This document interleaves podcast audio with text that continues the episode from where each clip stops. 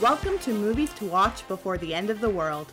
Two film buff friends decide to spend their remaining days creating and watching the ultimate movie bucket list.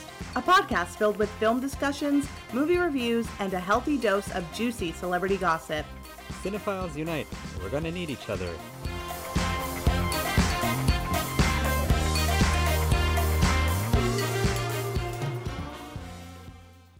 Ni hao! Oh, good choice. I was like a little worried. But what if we watch an actual Chinese language movie? Well, I'll say ni hao ma or something. I'll figure out something. Because ironically, no one actually says those words in this movie. But it's Chinatown. It is Chinatown, baby. Yeah. How's it going, Mita? It's going. I'm living and breathing. Oh, are we still doing that? I'm still living and I'm still breathing. So okay. It's just who I am now. Okay. You were just always living and breathing? Yes. I am alive. So, Mita, the last time we spoke, the Oscars had just ended. Yeah. And this is a lie. Mita and I speak every day. But the last time we recorded, the Oscars had just ended. We talk via text message, not like live talk. No, but regularly Mita and I text. The backlash to Anthony Hopkins winning has been weird. It's intense. And wildly unnecessary. Yeah, I feel like a lot of people don't understand how the Oscars work. Awards work. Yeah, I don't think they realize that nobody knows who wins. The only people who know are the accountants. Yes, PricewaterhouseCoopers. Yeah, who count the ballots, but the producers don't know. No, they don't. Who's going to win? Which in some ways that's really you were hoping that it was going to be Chadwick Boseman. So they said on that. There was an interview with ABC, one of the execs from ABC, and they said, we actually thought this is how this was going to pan out, and we were wrong. Yeah. At the end, he says, this is what we thought, we were wrong, but at the end of the day, you're still talking about it, which is 100% the truth. Yeah. People will talk about this one for years to come. Yeah. It's someone called it as bad as the crash upset. And I was like, absolutely not. It is that is Can I say, it really bothers me when I read some of the comments, because it's clearly by people who probably haven't even seen Ma Rainey, to be quite honest. Yeah. Even though it's on Netflix and anybody can go watch it. And it's free. Well, if you have a Netflix account, you should be able to watch it. But it's definitely by people who haven't seen The Father, and probably by people who haven't seen Ma Rainey. Yeah. And so they're just like, he should have won. But it's no. You need to watch both movies and decide who wins. Because who should have won. No, I agree with you on that. Multiple critics have said, I pointed this out in a text message, multiple critics have said that this is Anthony Hopkins' career-defining best performance. And this is the man who created Hannibal Lecter. Mm-hmm. So let that sink in. People are saying this is his best performance when that man made one of the best villains of all time. And, I always like to think when I look at who's nominated, which actors could do what roles. Mm-hmm. Chadwick Boseman couldn't do what Anthony Hopkins did in The Father. No. At least not right now in his career. But and I think Anthony Hopkins could do what Chadwick Boseman did in Ma Rainey. So probably did in some form, in some movie. In something that we haven't seen. Or on the stage, because he's a stage actor too. Yeah. He's Sir Anthony, man. Yeah. But I just think it's so it's this. So it was funny because this week my brother is significantly younger. He's 23. And he decided to try to explain to my parents what cancel culture was. I wish I was at the dinner table. And even my parents were like, so what? If you don't like him, you just try to cancel him? And my brother was like, yeah. Yeah. And I was like, it's garbage. It's a garbage mentality to have that just because you don't agree with something that you're trying to not make it a thing. This is a man who has a career spanning decades that you're trying to discredit for a decision made by other people. Exactly. And here's the thing about cancel culture. Because I'll say as a viewer of things, I've been trying to cancel things in my own life for a long time. I've been saying we should cancel Charlie Sheen for a really long time. Or any Chuck Lorre sitcom. I was no, we should not watch Two and a Half Men. And we should not watch The Big Bang Theory. But I didn't force that on other people. That's the difference. And your reasons were also because they're not good. They're not good. Yeah. There's no substance there. There's Lily no Sumpa, stop watching Big Bang Theory on my Crave account. You're better than that. Yeah. We're all better than that. But I'm not forcing that opinion on you, Millie. Make your decisions. No. But I just don't agree with it. No. And I agree with that. I just think it's... I just find it so fascinating. And here, my thing is that I think if Chadwick Boseman had been alive, mm-hmm. I think he would have been nominated, but he wouldn't have been considered the frontrunner. No. I think Anthony Hopkins would have swept this season because it was the obvious choice. I think Chadwick Boseman won because he gave a very good performance in an okay film and then unfortunately passed away. And that a lot of the comparisons that have been coming up is Heath Ledger for the... Not the same thing. Heath Ledger. You don't think so? Heath Ledger, that performance defined that film. I'm trying to remember who else was nominated that year, though. I will say this. Yeah. I think him winning would have been a harder sell if he had been alive. Yeah. I will say because he was just someone playing the Joker. Typically, those are movies that are nominated for Oscars. Yeah. I think there would have been a push. I'm sure he would have been nominated. I don't know if he would have been the runaway, but he would have deserved to win. Mm-hmm. That performance it redefined the genre, mm-hmm. and he literally died because of it. And he died because of it, and so it is different. But I will say that he might not have been. It might have not have been a runaway success the way it was, given that he passed away. Yeah. However, what a time to be alive. So speaking of cancel culture, and I don't know if this is going to segue properly, but bear with me. Okay. So I have been watching The Sopranos. Yes. I'm on season 6. Are you canceling The Sopranos? I'm not canceling The Sopranos. Okay. However, I'm on season 6. So I'm almost done, actually. I only have half of the season left, so about 10 episodes. Uh-huh. And I have really enjoyed it. It is very good. However, I find sometimes it's a very hard show to like. Okay. Despite being compelled to watch it.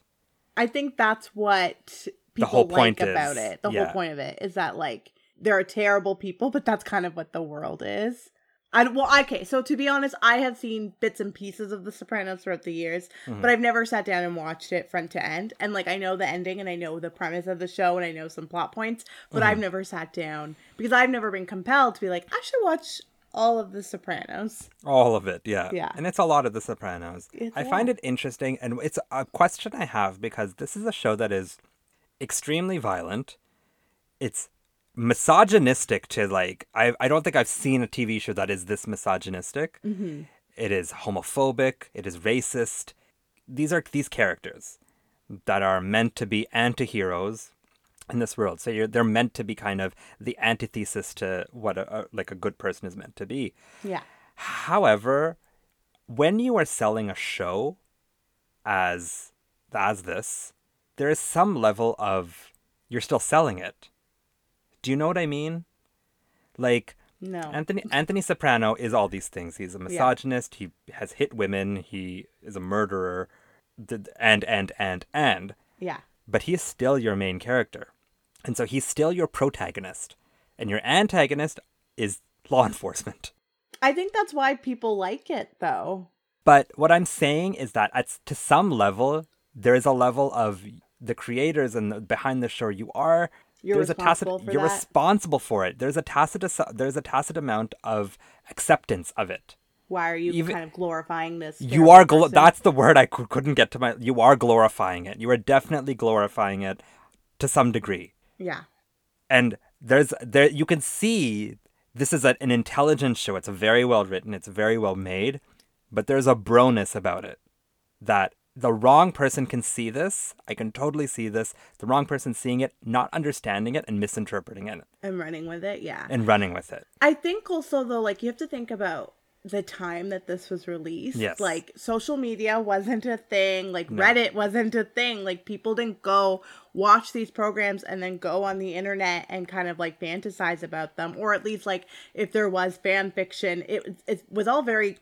covert and it wasn't out there for anybody to have access to, and now it's so different that you if this was on the air today, I can see a ton of teenage boys like just idolizing Tony Soprano and thinking he's the shit. Yeah. When it's like, no, she's a very problematic human being. Very problematic human being. And everyone he knows is very problematic, including his own wife. Yeah. And at the time, like, HBO wasn't so accessible. Like, you had to pay for HBO. And, like, granted, yes, you do now, but it's a little bit different. Like, streaming is so much more accessible than it was then. And so, like, you know, it was adults who were watching The Sopranos. Like, it wasn't, like, kids who could just turn on the TV and it would be there. Yeah, and so I think time-wise that makes sense. But it's interesting you brought that up because my dad recently, like, got into Breaking Bad. Mm-hmm. And I've never watched it. I only know the premise that he becomes like a drug dealer and it's showing this character as he evolves into those things. And I keep joking with my dad. I was like, don't get any ideas from him. Like, don't come in and tell me you're selling meth one day. Where You've it's ever like, seen Mita's father. That's why it's as funny an idea. Yeah. But no, like, I guess that was on during a time, though, when it was more accessible. Like, when that was... What, like 2008? Yeah. Yeah. I wonder how many kids saw that or saw Jesse Pinkman and was like, oh, he's cool. Yeah. And I wonder if a show like The Sopranos could get made today. Oh, no. It's weird because while I watch it, I'm 6 seasons in. Like, I'm not against the show. I enjoy it. I appreciate it for what it is. I watch a lot of stuff and I don't discriminate against what I watch. And even though I find maybe Tony Soprano problematic and even the portrayal of him problematic in terms of what an audience might expect from him, I still think it's a great show. I think it's a very well-made show. It's very well written, but I think it's sad the fact that it wouldn't get made today. That's because the people can't tell the difference. Well, it's interesting. Do you know what I mean? Because they're bringing back Dexter. And, like, Dexter was always complicated because, yes, he's a serial killer, but he's killing other killers or other bad people. And that was on during a time where social media wasn't what it is today. Mm-hmm. And so I think it'll be really interesting to see that come back on, like, what they do with it and what that response is in the media. Yeah. And then is it going to open up to, like, kids who are in high school now who are too young to watch it when it was on?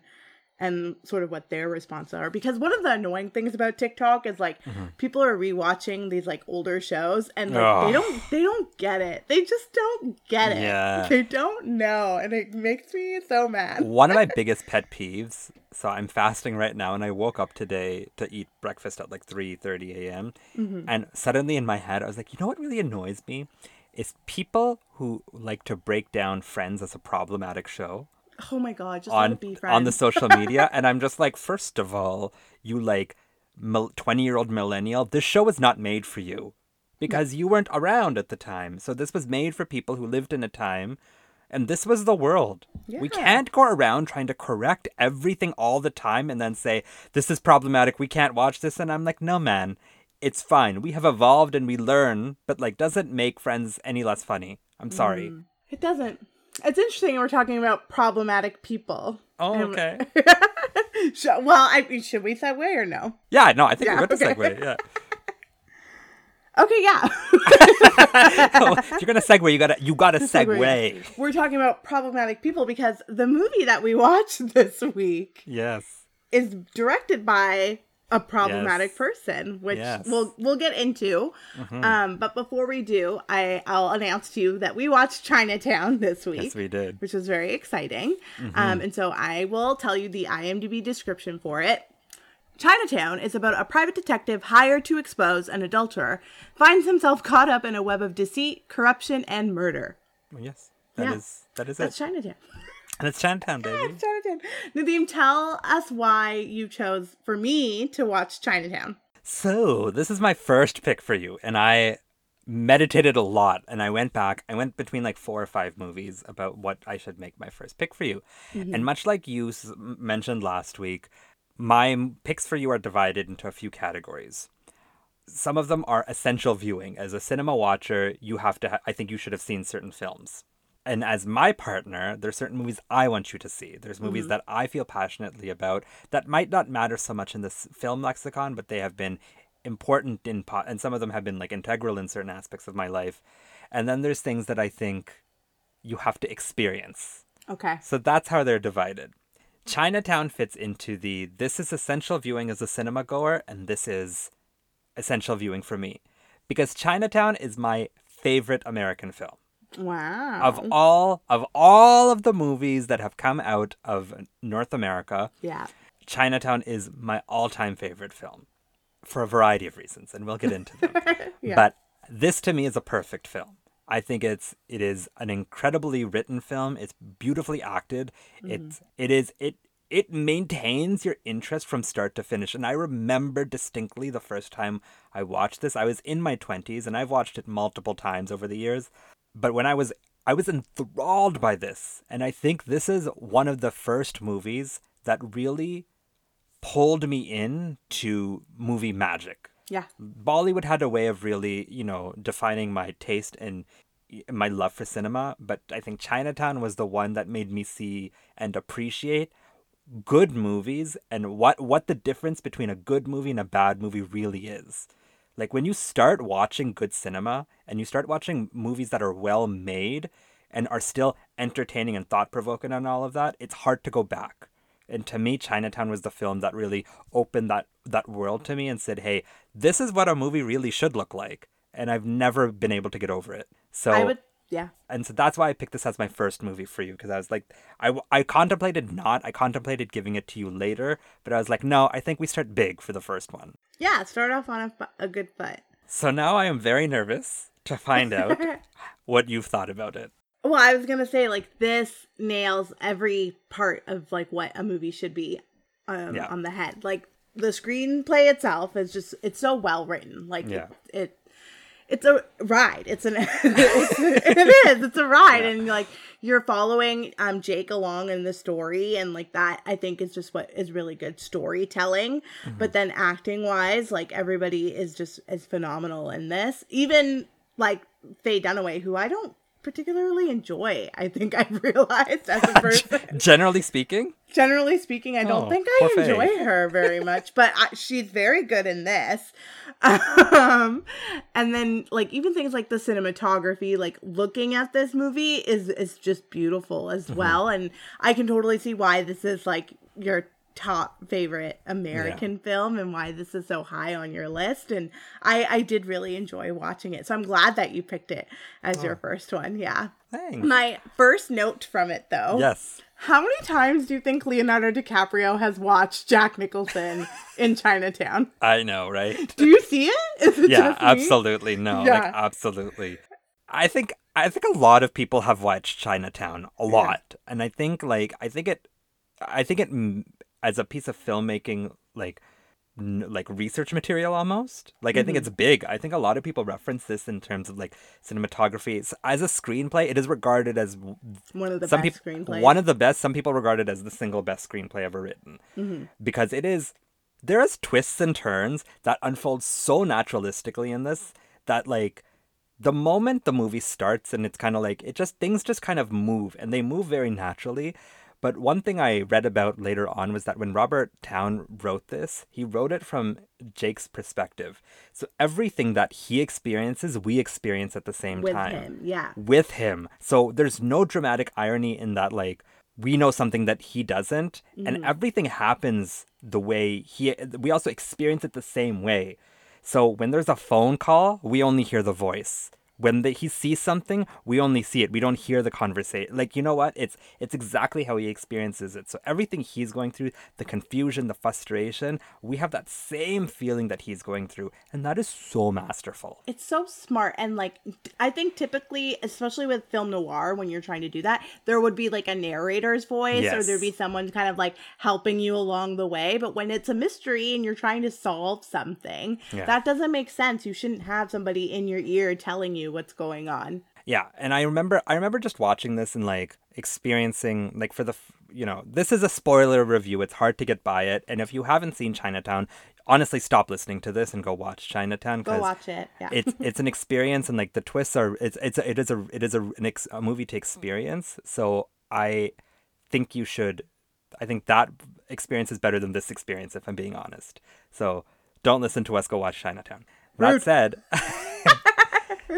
you know, the first thing that happens when you find out that the person pretending to be Evelyn Mulwray isn't Evelyn Mulwray, and then how the movie kind of like progresses when Ida Sessions actually calls him on the phone, things just happen and you're not expecting them to happen. There's a really like a, things just kind of unfold and they happen suddenly, but at the exact moment they're meant to happen in that screenplay, not a moment sooner, not a moment later.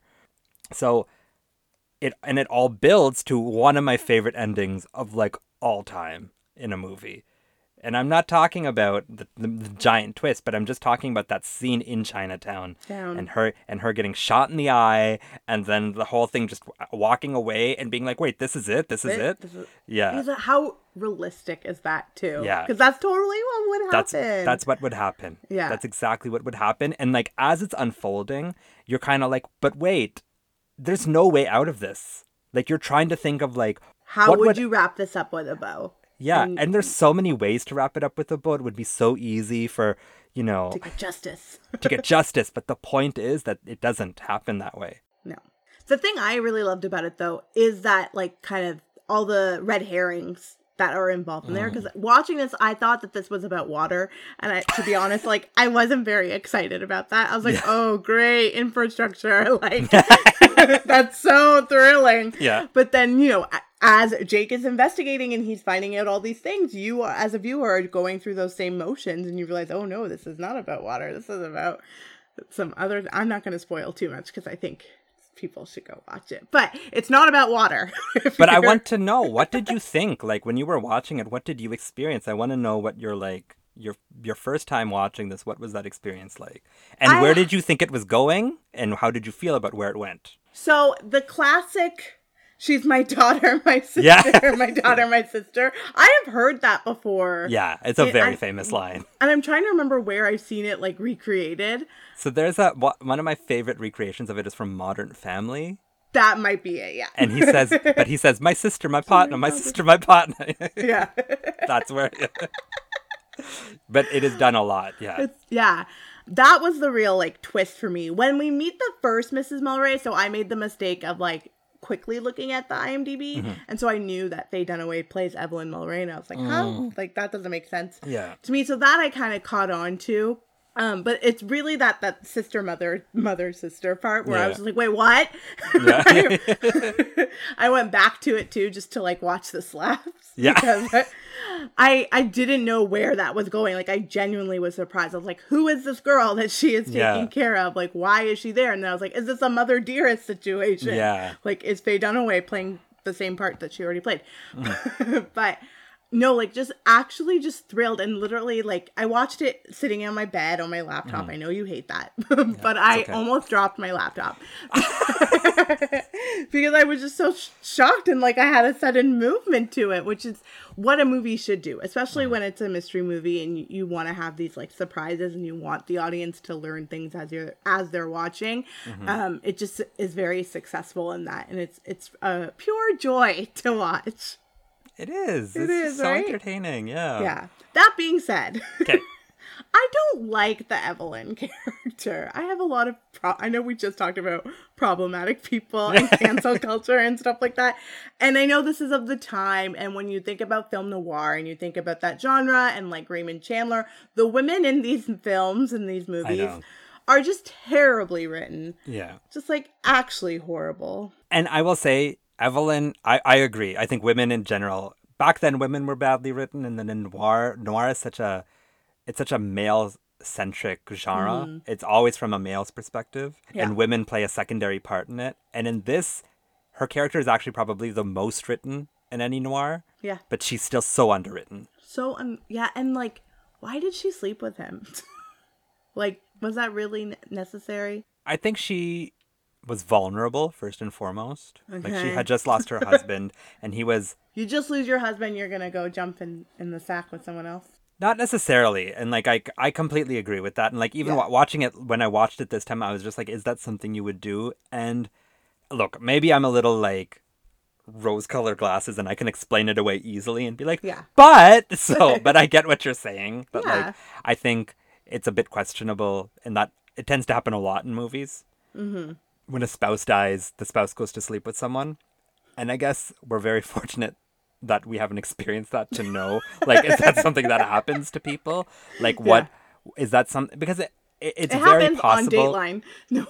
But I mean, it's apparently it happens a lot, right? You lose your spouse and maybe it's not, you're not looking for sexual gratification, but you might be so vulnerable. You're looking for the comfort, and the sex is just a secondary kind of thing that comes of it. Mm-hmm. So that's how I justify it in my head, because it's easy to be like, well, that's what it is. I don't get why she's so enamored with him. That's the one thing I don't get. The sex I actually can explain, but how she feels about him after and the don't leave, that's kind of questionable. But also, I think she's vulnerable, and she's also become, because she was abused, she's become so dependent on men. And that's the thing. I think I would have loved that to have been explored more. Mm-hmm. Like, I think Chinatown, and I think it's going to be, I might have misread this, but it's going to be adapted into a TV series. I hope not. Don't touch this. I think it's David Fincher, though. Oh my God, so many emotions. I don't know what to feel. Breaking news. Do you want me to double check this? Yeah. Is that real? I don't know if it's, they're remaking it, or they're making a film about the making of Chinatown. That I would be okay with. But don't give me a... it's a prequel. So it's a TV series that's going to be a prequel. About Jake or about Evelyn? I think about Jake, which is like, do we need that? No, but about Evelyn, yes, do it. Because the biggest thing about film noirs is it's never, the detective is less the interesting character. It's whatever he's investigating often more interesting. And that's why you can put him in different scenarios. Yeah. And which is like what's going to be exciting about Knives Out is that they're going to have the Daniel Craig character and all these different, which I'm very excited about. But Robert Towne is working on it, too. Okay. That gives me a little bit more. I'm a little bit better, more okay with that. You're better. Okay. I'm okay with that. It's a prequel series, which would be interesting. Think about how David Fincher is going to make that look. Yeah. That could be pretty sexy. So exciting. Yeah. Yeah. Fine. Ooh. I'll withhold judgment. I want to talk about Roman Polanski. Yeah, I was just going to say, I'm like, we've talked about this movie, but we have not touched on... The Roman of it all. So I found it really interesting that you picked up his movie. Polanski film. Yes. But while I was watching this, I was like, no, I'm okay with this. And here's why. So I had on my list, I had a Woody Allen movie. Mm-hmm. I had Scoop, because I really enjoy Scoop, and I think it's a bop. But then... I recently watched Allen versus Farrow. Mm-hmm. Have you seen it? I haven't, no. You haven't? I've been watching The Sopranos, Mita. Yes, I know. Okay. It's only 4 episodes, so it's not... Okay. It's after The Sopranos. Yeah. Take a look at it, because it did really make me think about Woody Allen as a person. Mm-hmm. And there's definitely some evidence there that... I'll just say, like, I do believe that he molested his daughter, and I think that we have been idolizing him for way too long. And I, as a viewer, I made the promise to myself that I'm not going to watch his movies anymore. I'm just really? Not, Because Woody Allen, granted, okay, the last, 2 decades, he's had a lot of really good films that he's not in. And those are fine. But the ones where he's in them, and the one, he's just so present. And the film has so much of him and his personality. And, you can watch something and say, that's a Woody Allen movie. But with Roman Polanski, I don't know if I could watch Rosemary's Baby, this, and, The Pianist, and I'd be able to say, these are all Roman Polanski films. I don't think he has, a distinct aesthetic to what he does. For me to say, I'm kind of creeped out and grossed out about what he's doing. That'll be saying, if you don't know, Roman Polanski committed statutory rape to a 13-year-old girl in, I think, right around this, and then fled the country. And since then has not returned to the United States, because if he does, he will be... Arrested. Was he prosecuted, though? No, he was... Fled during trial? Or before trial, or... You can Google that. You can Google it. Yeah. It's a lot. It's a big story. There's a lot to go on there. Roman Polanski has experienced a lot in his life, because you also might not realize... If you have watched Once Upon a Time in Hollywood with Brad Pitt, Leonardo DiCaprio, and Margot Robbie, the character of, what's her name? Sharon Tate. That Margot Robbie plays, that's actually Roman Polanski's wife. Mm-hmm. And Roman Polanski was married to Sharon Tate, and Sharon Tate was carrying their unborn child when she was murdered by Charles Manson. Yeah. Roman Polanski has experienced a lot. He has ancestry that was in the Holocaust. He has this thing that happened with Sharon Tate, and then the statutory rape, and then he fled the country. So not to say that just because what he experienced, what he did with Sharon, justifies statutory rape. I want to make that extremely clear. That is not what I'm saying. I am just saying that Roman has had a very colorful life. That is probably what makes him an excellent filmmaker. Mm-hmm. The good, the bad, and the ugly of it is probably what makes him, because he has experienced so many ups and downs and done so many questionable things in his life and all of that. That's probably what makes him such a great filmmaker, because he has a larger perspective on life in general. I have always had a very hard time with Roman Polanski because he is a predator, for all intents and purposes, who has made two of my all-time favorite movies. I cannot deny this and Rosemary's Baby. I adore these two films. And they are such exquisitely made pieces of art. They're so well done. At times it has been very hard for me to separate the man from the art. But I think the difference between Roman Polanski and Woody Allen, at least, and again, maybe this is what I say to justify to myself, is that Woody Allen, like you're saying, puts himself in front of the camera a lot. Yeah. And like if you look at his best work, Annie Hall, or arguably his best work, he is the main character in it. Annie Hall is actually secondary to, I forget Woody Allen's character's name in it. I think my favorite Woody Allen film is Match Point. And fortunately, Woody Allen isn't in it. And Match Point actually is probably the least Woody Allen film of all of his movies. Well, that's what I was saying. The last two tickets, like Match Point, Blue Jasmine, Vicky Cristina Barcelona. Jasmine, yeah. Even like Midnight in Paris like I think if it had been made 20 years earlier, Woody Allen would be playing that Owen Wilson character. Yes.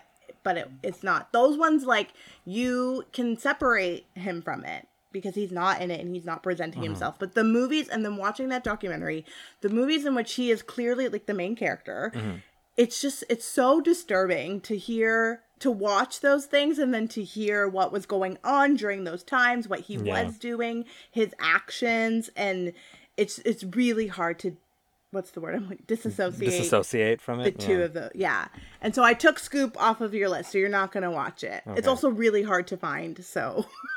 There's that too. So but. You really are, you're going to completely boycott Woody Allen? No. Wow. I'm done. That's good for you. Sorry. No, you know what? Not sorry. Because also listening to Dylan Farrow explain everything that she's been through, and like listening to Mia Farrow and the other siblings are involved, and people who were like in and out of their lives at that time, listening to their stories and what they went through, like I found it really compelling, and if you haven't watched it, I urge you to. It's on Crave. If you have HBO, then take a look. If you're in America, it's on HBO. Yeah. Listen to Max. Allen versus Pharaoh. Don't listen to it. Watch it. Watch Allen versus Pharaoh. I mean, and this is such a conversation in the world of art, just because artists are people and they do terrible things as well. They do great things and they do terrible things. And for me, whenever this conversation comes up, because it comes up a lot, because I like to talk about Chinatown, because I love it, I like to bring up, well, what about Michael Jackson? I don't listen to his music anymore. No, I know you, but I'm talking about like other people. I'm talking about like other people by and large. People really like to make a point of Woody Allen, for instance. I think people make less of a point of Roman Polanski because they don't know it as well. Yeah. Like they don't know him, and they don't... He's not out there in the world. He's not promoting himself quite often. Exactly. Yeah. But people still listen to Michael Jackson super readily and still idolize him a lot. And there are so many people who are so... That one is so decisive. That's the thing. Yeah. Like, there are so many people who do not believe it whatsoever. Yeah. And they are so grounded in their beliefs of that. And then there's people who do believe it and who are so... Like, it's really like... Oh, it's so complicated. It's complicated. And like, I don't get to judge people who listen to Michael Jackson because I still watch Roman Polanski. And it's not to say that I condone the fact that he, his statutory rape. I just say, here's a very talented man who did some bad things, but at the same time, he created some exquisite art. All that to say, I'm saying if you want to watch a Woody Allen film, by all means, go and watch it. I encourage people to watch Allen versus Pharaoh and to understand that story too. But I would never say to someone like, you can't watch that anymore. Yeah.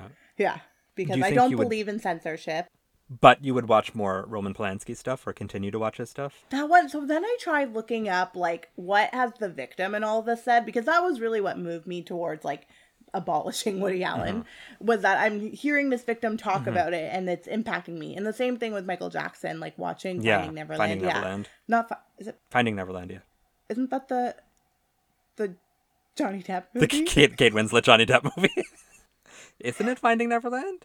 No, that is definitely the... I don't think it's Finding Neverland. Leaving Neverland! Yes, Finding Neverland was one movie. Leaving Neverland is the documentary about Michael Jackson. Yes.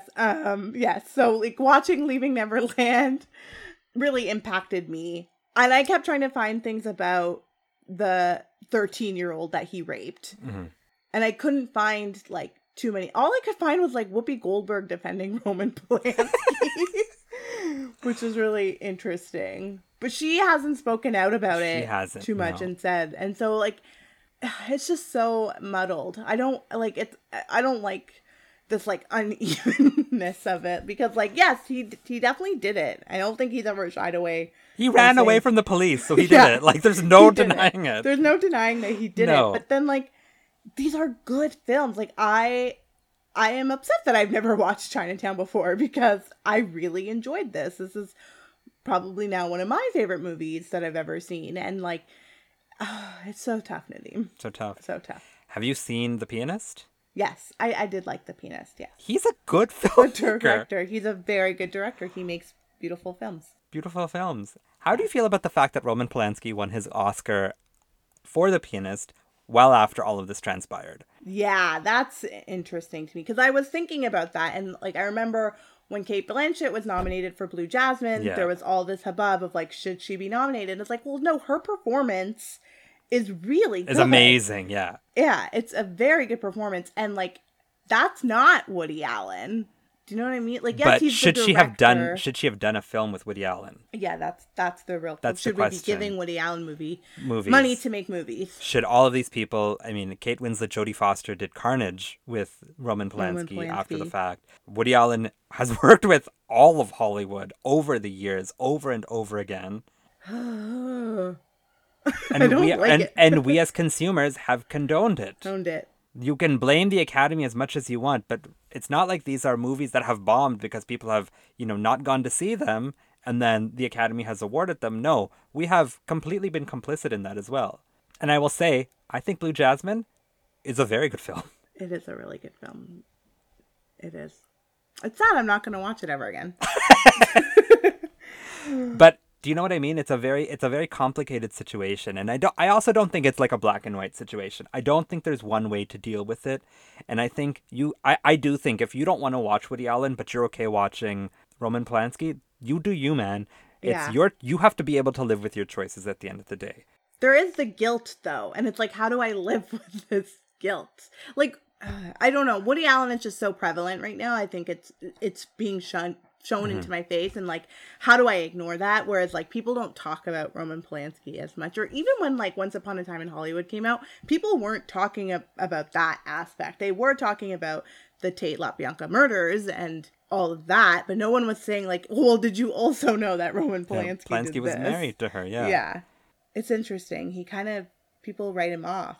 Do you think he does really good work? I think a lot of people have the same complicated relationship with Roman Polanski, because I think the difference with Woody Allen is, I think it's also how loud everything with Mia Farrow and Dylan Farrow has been over the years. True. Like, it has kept going. With Roman Polanski, he gaslit her and all of that, and, like, that, and the fact that he married his daughter, adopted daughter, and, like, there's multiple things that happened with Woody Allen, and not to say this makes it any better, and not trying to justify it. Roman Polanski had one incident, and then there hasn't really been any other research, like, anything else after that. So but we can say. We can say that about anyone. So there hasn't really been anything else. So something happened. He ran away from it and then moved on from it. So largely, I think, and she hasn't come out. She hasn't come out to say, I was the one. Don't watch his films. Yeah. Don't watch his films. You know, you're supporting someone. So who knows what has transpired between the two of them. We don't know, and I think maybe that's why it's easier for people to accept Roman Polanski, because it was something that happened once. I don't know. Like, even as I say it, part of me is just like, but you know, well, we're not going to solve this. We're not. No, we're never going to solve it. And I think, but it's so hard to not have this conversation when you talk about his films, because how do you separate the filmmaker from the film? Such a terrible person from such an exquisite film. But jumping back to Chinatown, I want to know, why haven't you seen this before? I honestly don't. Well, I think age is probably the biggest factor. This was made in 1974, and I wasn't born until 1991. So I mean, you have seen a lot of films. Put my age out there. You have seen a lot of films that were made way before you were born. Accessibility, too. Okay, I think that's probably a factor of it. It's come up a lot, and like especially for me, because I do enjoy film noir and I like a mystery. I am really surprised that I've never watched it. I don't know. There's no like defining reason. I think it was never on TV when I was a kid. I even brought it up to my dad because this is like his kind of movie, and he was like, "Oh yeah, I've seen that." But so I was like, "Why? Like you made me sit through hours of James Bond, but you didn't have me watch Chinatown." Like I'm questioning him a little bit, but no, I don't really have like a defining moment. I'm upset though because there could have been so many times I could have enjoyed this. Yeah, such a good film. It's really good. I'm so glad I made you watch it. Yeah. Also, if you want to watch it, it's off of Prime now, which is so sad. I know. It was just great timing. But no, anybody else who wants to watch it, they have to pay for it. But you should pay for it. I think it's worth it. It is absolutely worth it. Absolutely worth the price. Mm-hmm. Do you have any sequel prequel ideas? So, interestingly enough, I watched... Oh, yes. What is the sequel to this, which is called The Two Jakes. Mm-hmm. I will announce to you here, I will not be putting that on your list. Okay. Only because I can see the... esteem you have for this film. I can see your love and your passion for it, and I don't want to be the one to subject you to the sequel of this movie. Was it not good? It's not great. Okay, fair enough. It's not good. It's bad. I don't want to be the person that says you have to watch this. Yeah. So I'm not going to do that to you. Thank you. I would like to know more about Faye Dunaway's character Evelyn, and I would like to see that history and what kind of led her to these things here. Mm-hmm.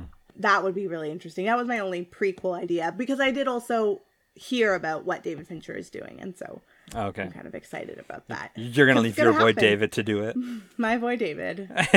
Love you, Finch. Love you, Finch, if you're listening. Imagine if Trent Reznor and Atticus Ross does the music for that. Like, they might. They might cry. He only works with them now. He hasn't done a project without Trent Reznor and Atticus Ross since Social Network. They make sense together. They do.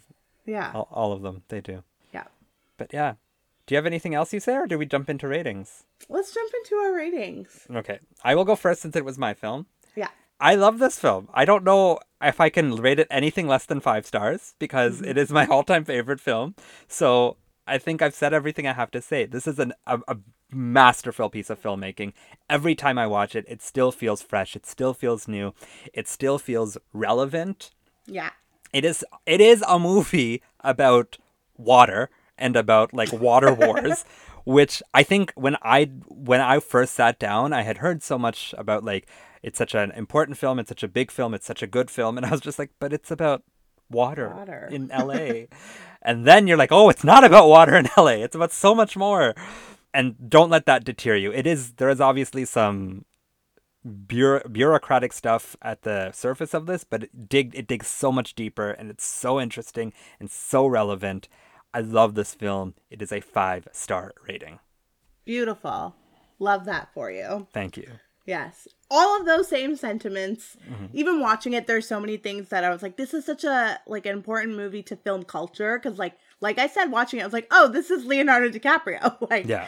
Everything Leo has done in movies that I've seen growing up is what Jack Nicholson does in this movie. And you can tell he gets a lot of inspiration from that. And I love that. I love watching old things and being like, oh, someone might have taken this from that. Yeah, exactly. And it's just like, it shows you the work that's put into being an actor, which I think not a lot of people appreciate. Yeah. Good acting is hard. Yeah, and this is the thing. Like, I truly believe Jack Nicholson was this detective finding things. And like when it is so natural like that. That is really masterful acting. Mm-hmm. Like that is, it's perfect. Yeah. And so he does a very good job in this movie. I'm sure he knows that.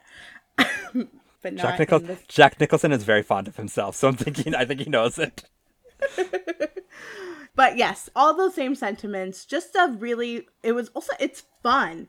Like it's not, You would think film noir can be really serious and down and like the subject matter can be a lot sometimes, but this was like, it was a ride. You are the detective. You're in the driver's seat. You're figuring out things as you go along, which is always fun to be a part of. And then the one thing I have my issue with it is the Faye Dunaway character of Evelyn. I think, I know it was of the time, but there's a lot more that could have been done with that role. So for that, I'm giving it 4.5 stars. That's good. That's good.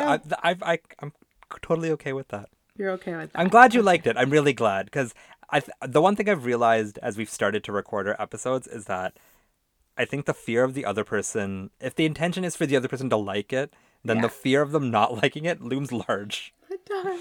Because there's some movies. I was so scared last week. Because there's some movies we're recommending where you know the other person's not going to like it, but there's another reason you're recommending that they watch it. But when I'm telling you this is my all-time favorite film, and you're going to be like, it's 2 stars, it would break my heart. We didn't even talk about, like, the Houston connection. Oh, my God, yeah. The other thing we didn't talk about is Faye Dunaway's eyebrows. Oh, my gosh. I don't know why they were literally drawn on with a single line of pencil. So I read that Roman Polanski's mother had very similar eyebrows, and he really liked that look, and he wanted his Faye Dunaway's character to look like his mother. Take with that what you will. Yeah, exactly. I was just gonna say. I'm like, that's definitely some Greek tragedy going on. She had a very interesting life. Yeah. Because they shaved off her eyebrows, and you can see where her like natural brow line is, and then they drew in these half circles into her forehead. And then, like, remember when we watched Bonnie and Clyde, and we're like, she's gorgeous. She didn't look gorgeous here. Yeah, she doesn't. She's beautiful. She still is, but the eyebrows really take away from it. They say the eyes are the window of the soul. No, it's the eyebrows. It's the eyebrows. Yeah. Yeah. The other thing we didn't talk about, there's still, I'm sorry we went to, I feel like we went to ratings too soon because there's two things. What did you want? This did not win Best Picture. What won Best Picture? Godfather 2. So Godfather 2 and Chinatown were in the same year. What did I rate Godfather 2? Let me see. I think you gave it 4.5 stars too. Godfather 2 I gave 4.5, yeah. Yeah, because you liked it more than 4. Yeah, I gave 4, and I think I gave 1 4.5, and I give this 4, and then 3, God knows what. 3, you gave it 1.5, and I gave it 2. Yeah. God, 3. Oh, gosh. But, I mean, that's similar to the 2 Jakes, so... Yeah, fair enough. Yeah, and then Jack Houston. John Huston, sorry, yes. Jack Huston is, like, alive today and, like, a young guy who's kind of hot. The one thing I always take away from this film is also how skeezy he is as his character. I don't actually ever have a visceral reaction to, like, villains in films, but this man gross is disgusting. He's gross, despicable. Like, and it's anytime you watch it, he's just gross, and there's something about him that I'm just like, yeah, you are absolutely vile. Yeah. And at the end when he's trying to like have a relationship with Catherine, I was like, you stay away from that girl. I was so mad. Like, I would have driven off. Yeah, you would have driven off with the gun. Yeah, Catherine, I'm your grandfather, stay away from him. Yeah. Oh, God, it's so good. When a movie invokes that much, like, passion and concern, I know, that's the thing. Isn't that such a great feeling? It's such a great feeling. Yeah. It's so, God, I could talk about it forever. Yeah. But yes, that was Chinatown. I'm glad you liked it. I'm so glad you liked it. Yay! Yeah. Excellent. So, but Mitha, now it's my turn. Yeah.